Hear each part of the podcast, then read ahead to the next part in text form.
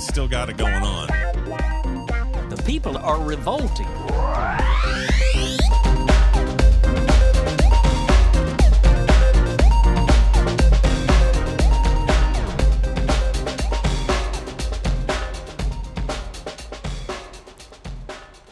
Welcome to People Are Revolting, a daily dose of disobedience. Four stories today in this revolting roundup. First up, a piece written by Maggie Baska, published at pinknews.com. Hundreds of people defiantly locked lips in a mass kissathon after a hateful mob threatened a gay couple for kissing in a Colombian park.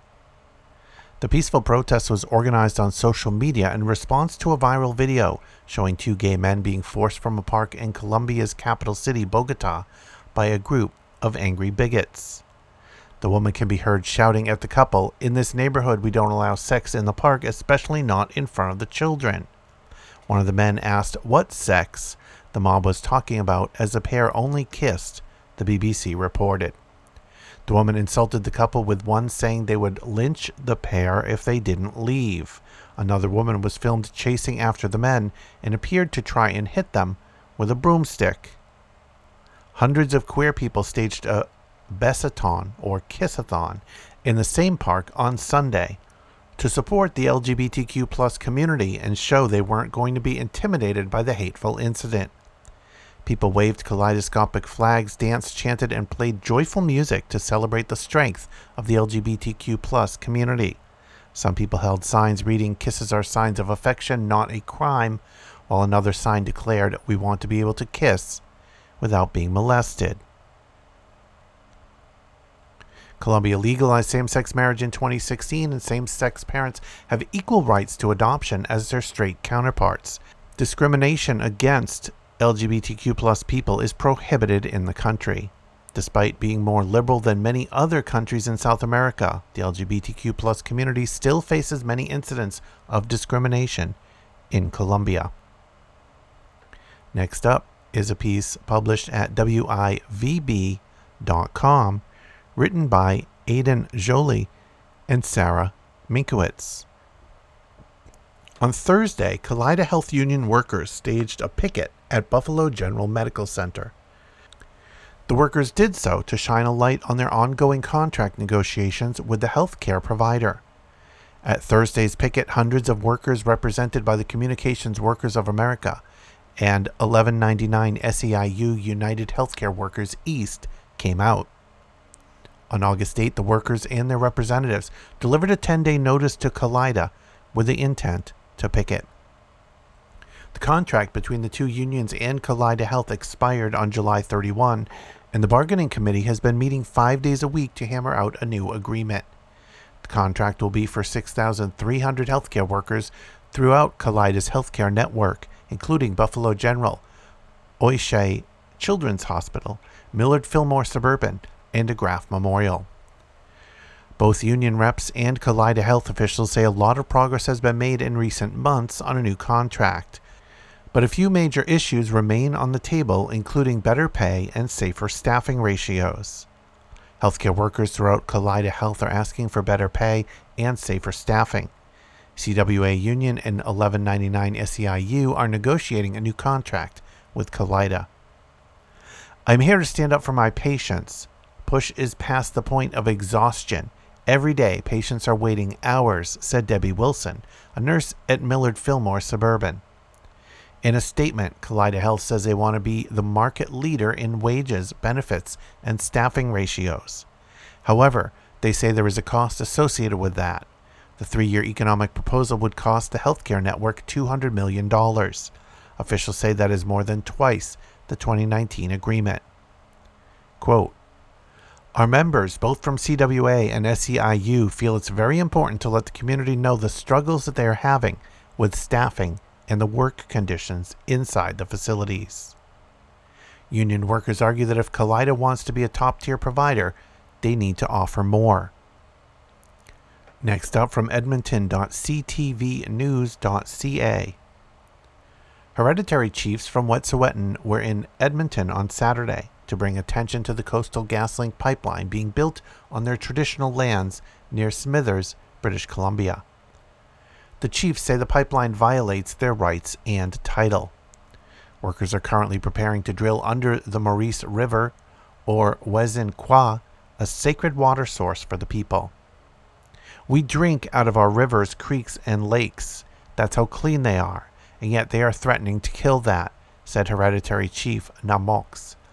In our language, Kwa is river, Wedzin is blue green pure, and that is what they're threatening the cleanest water on this planet.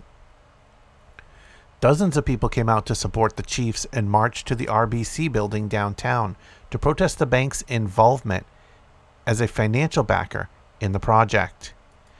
Quote, Indigenous lands and territories continue to be under threat from extractive projects that are not just destroying our lands and territories, but are exacerbating the climate crisis, said Eriel Deranger, who came out to support the Chiefs. This struggle with the indigenous people isn't just about them, it's about all of our futures. And finally, for this episode, a piece published at Euronews.com, written by Jill Pole. Around a thousand Hungarians protested outside Parliament for the second time in less than a week against the, an easing of logging rules to meet increased demand for firewood as a result of surging gas and electricity prices. Prime Minister Viktor Orban's cabinet, citing the effects of the war in neighboring Ukraine, loosened regulations on logging earlier this month. It is a move activists and opposition parties say could accelerate deforestation and harm the environment. After last week's protest and after the WWF collected over 100,000 signatures in an online petition to reverse what it called a decree on forest destruction, the cabinet walked back some of the changes, exempting nature reserves from the regulations. Some protesters who joined Wednesday's rally called by green activists said the response was merely an attempt by the government to diffuse some of the tensions raised by the reforms. I think this is just a smokescreen. It is designed to calm nerves, but they have not given up on their genuine intentions concealed in this decree, Aniko Radl, a protester, said. If there is indeed an energy crisis, then we should probably adjust our consumption first. Hungary is reliant on Russia for most of its energy, and Orban has lobbied hard to secure an exemption from the European Union sanctions on Russian crude oil imports, while banning the export of fuels, including firewood, from Hungary. This is our common future. We all feel the effects of climate change on our skins, and cutting down trees will only make it worse, said protester Fanny Fodor. The rally was called by the Green Liberal LMP party, which has five opposition lawmakers in Hungary's 199 member parliament. The government says Hungary can produce 3.5 million cubic meters of firewood per year, and the loosening of rules was needed amid an increase in demand. It has been driven in part by Orban curbing his policy of subsidizing household utility bills. Demand for stoves using solid fuels, including coal and firewood, has risen ne- to nearly 12 times last July's levels after the utility bill subsidies were tightened, online retailer eMag said earlier this month. The government says logging would be ramped up only in case of a supply emergency. However, some environmental groups have already sounded the alarm. Quote, the loosening of regulations in the government decree is so substantial which is on a par only with those implemented in the 20th century under even more critical circumstances, Laszlo Galhidy, a WWF Hungary official said in a statement. Hungarian forests have yet to fully recover from those consequences. If you want to check out back episodes of People Are Revolting, just go to peoplearerevolting.com. You can also follow on Twitter at People Revolting. Keep revolting and thanks for listening.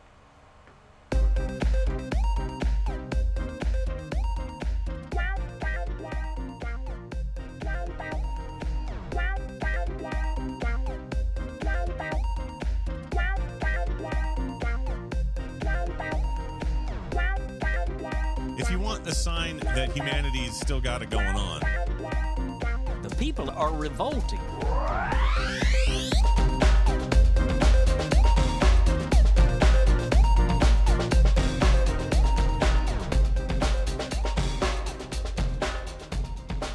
I think you just nailed it.